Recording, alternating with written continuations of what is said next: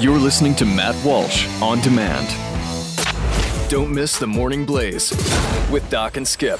The latest failure of the F 35 is lighter pilots, those who weigh less, could, when they eject, have their neck snap. Generally speaking, uh, when you eject from a plane, you don't want the neck to snap. Right, you're ejecting to save the life of the pilot. Yeah, because I mean, if the neck was just going to snap, they could just stay in the plane that's going down. The Morning Blaze with Doc and Skip. Weekday mornings, 6 to 9 Eastern on the Blaze Radio Network. Welcome to the Matt Walsh Podcast. Thank you for listening. So, Ben Carson was on with uh, O'Reilly a few days ago, I think, and he was asked about his religion, which he is quite a bit, which I'm sure he shouldn't, he doesn't mind, nor should he. Um, and he was asked about his uh, views on evolution and how old the Earth is, and that sort of thing. So he was, he, he was sharing that, and uh, I was thinking, first of all, you know, it's interesting that Democrats, if you noticed, are never asked about their faith. Their God is never brought up to them. Jesus is never brought up. They're, they're never asked by the media. In interviews and debates, they're never asked. However, almost all of them claim to be there's uh, how many liberal politicians are outspoken atheists or out of the closet atheists? Are there any? I don't know. Are there any liberal politicians on the national stage that actually say, you know, I don't believe in God, I'm an atheist? Uh, n- now, the reality is that, that almost all of them all actually are atheists, but they all claim to be religious. Maybe some of them say they're Jewish. I know there's one uh, Muslim. Um, but they're never asked about it. And which which is interesting to me because if if this is really what you believe, if you're actually because I think it's perfectly legitimate to ask uh, politicians about their faith, uh, their belief in you know God. Uh, if they say they're Christian, ask them about their theology. I think that's a very legitimate thing to ask people, because really nothing gets down to the heart of someone who someone is, what they believe, more than that, right?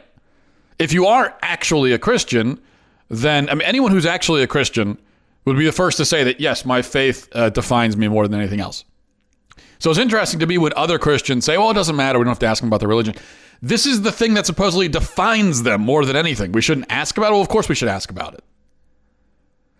But liberal politicians are never asked. Democrats are never asked. Because there's almost there's this there's this understanding. Uh, well, I think it's there are a few reasons for that. First of all, the media knows that it'll be embarrassing for them. You know, if Hillary Clinton was actually asked about her uh, her supposed faith in God, um, you know, asked about the Bible, it would be so obvious that she's uncomfortable. She knows nothing about it. She's not sincere. It'd be very embarrassing. And obviously, they're on her side, so they're not going to ask her about it. But then the other part of it is that it's just we all sort of know that they're full of it and that this is not sincere, so we don't even bother. It's like this understanding that we all have. When a Democrat says, "I believe in God," we have we all have this understanding that well, it's not really true, so we don't ask them. Meanwhile, Republicans are asked all the time. But of course, uh, Ben, Car- you know, anytime uh, someone, especially a Republican, talks about their faith, gets into uh, uh, where they stand on Genesis and evolution and all these things, you start to hear, and this is what you've been hearing over the last few days, of course, with, with Ben Carson. You hear this all the time that uh, Christians are anti-science. Uh, Christians are are you know against science. Science is on the side of atheists. And I, I really, I the thing is that this is where some of my Christian brothers and sisters they fail mightily because so often it seems like Christians, when the topic of science comes up, Christians will almost cede science to the atheists and shrink away from the challenge. You know, back off in defeat, say something about faith and, and belief. Hey, you, you've got your science books. I've got the Bible. I've got my faith. And yes, faith and belief are important, obviously, but but we as Christians need to remember that we're standing on the mountain of truth. So we have the high ground. We have the facts. We have the science. We have everything. So, uh, so despite what's said about the, the Christianity being anti-science, and unfortunately some Christians reinforce that notion by sort of uh, presenting this false dichotomy between faith and science like they conflict. but they don't. Our faith does not conflict with science. Christianity, in fact, built this civilization. Our Christian ancestors are the pioneers behind the greatest advancements in many fields of study. Christianity illuminates the science, sciences, invigorates uh, passion for discovery. You know, as Christians, we aren't just a member of a religion; we are members of a rich intellectual tradition, unmatched by any other group anywhere in the world. So we shouldn't just sit there, as I always see Christians do, and let atheists blabber about how our faith hates science and so on and so forth. It's not true. You know, I've heard this you can't mix religion and science argument so many times, and so many times the atheist gets away with it um, uh, because he's not challenged. We're told we hate science and all that, but it's so absurd because because modern science, despite what anyone tells you, would not exist without religion, Christianity in particular. Christianity has not stifled science. Christianity has been the driving force for hundreds of years uh, of, of science and virtually its only significant contributor. Copernicus, Kepler, Galileo, uh, Descartes, Newton, Kelvin, you know, all these guys, devout Christians. So if we're going to remove science from religion, then we get to keep all those dudes, right? And atheists can keep, you know, Richard Dawkins and, uh, I don't know, uh, Kim Kardashian, I'm sure is an atheist. You've got guys like Father Steno was a, was a priest, uh, and geologists call him the, the father of geology, and he was a priest. The father of geology was a priest. Um, you've got uh, churches and basilicas that were used as solar observatories. Um, you have, you know, uh, uh, like the Jesuits uh, who helped contribute to uh, the development of clocks and barometers and mis- microscopes, telescopes. Uh, you've got Christians way back, way back hundreds of years ago, theorized about things like human flight, the moon, the tides, blood circulation. Jesuits also uh, uh, observed uh, certain astronomical phenomena before anyone else. And the thing is, they did these things as an aspect of their religious pursuits, not in competition with it. And in fact, for, for five or six centuries, no institution uh, no institution funded and supported the sciences more than the church. They don't teach that in school, which yet again demonstrates the danger of mixing atheism and education because it's very ideologically driven. So when you mix atheism and education, uh, all of a sudden you're not allowed to talk about all the good things that the church, the church did for science. Atheists, you see, have to hide from so much. They have to, to deny so much and twist and manipulate so much because its existence is always jeopardized by the light of truth. So, to paraphrase C.S. Lewis, uh, an atheist has to be careful about what he reads and which facts he encounters because there are traps everywhere. When, when Western scientific knowledge came to places like China and India in the 1600s, it came by way of Christians and, and uh, their quote unquote science hating Christianity. You'd be hard pressed to find a single bit of modern scientific knowledge that was not discovered or heavily influenced by the work of devout Christians. So, uh, do the progressive, you know, science lovers, atheist science lovers who use the Big Bang theory to disprove God, do they even know the name of the guy who originally formulated that hypothesis? You know, the thing is, unfortunately, the guy who formulated the Big Bang hypothesis his his name uh, well he was a monsignor. Do you know what monsignor means?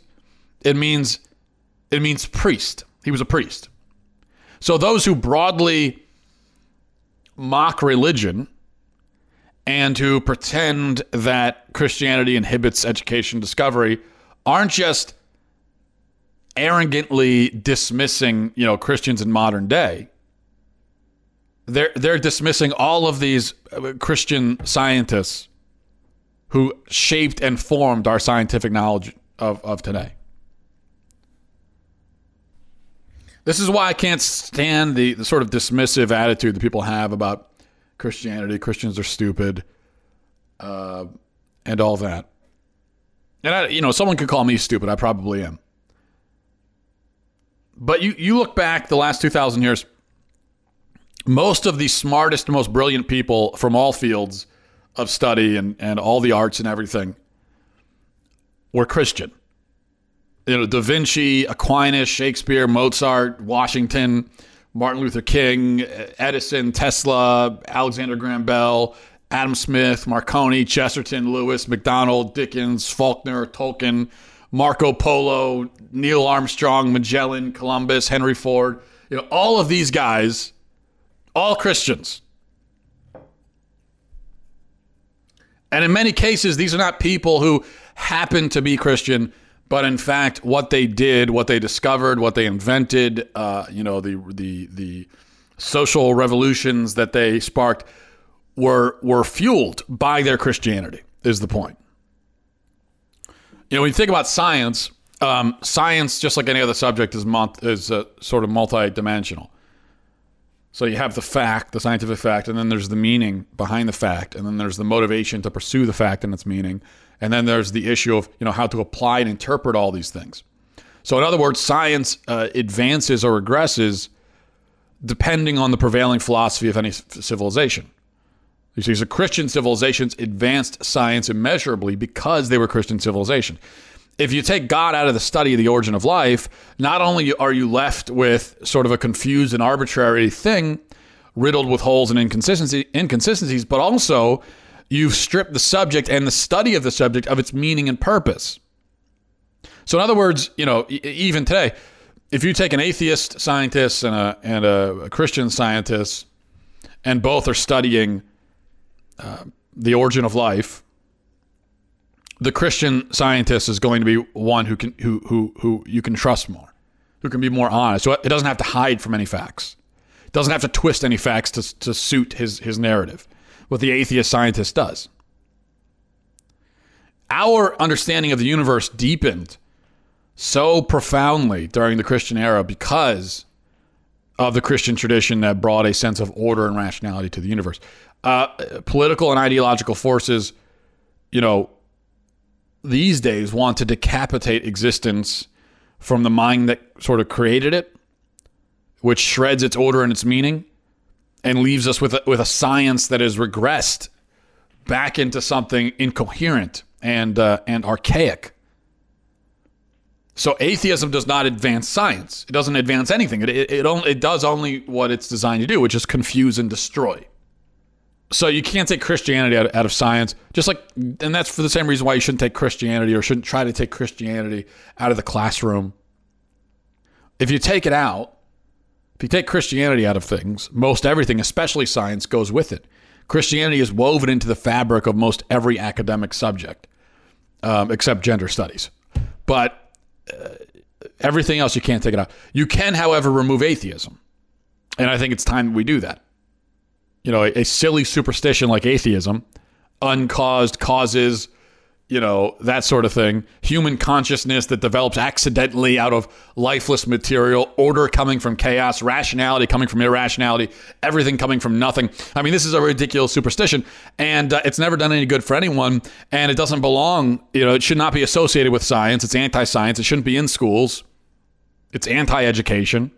We really should. I mean, it's we have to get atheism, especially out of education, before we all end up like uh, the modern atheist's greatest prophet, Nietzsche, who, who died insane and naked eating his own feces in a mental institution. That's not the sort of fate we should wish upon our children. You know, think of, think of the children for goodness sake. So, as Christians, we should really start being defensive, honestly. We should be defensive. Because Christianity is this great and universal, uh, immense, eternal thing. And Christianity, properly understood, is well, it's right about everything. It is truth. So we shouldn't give up any ground at all.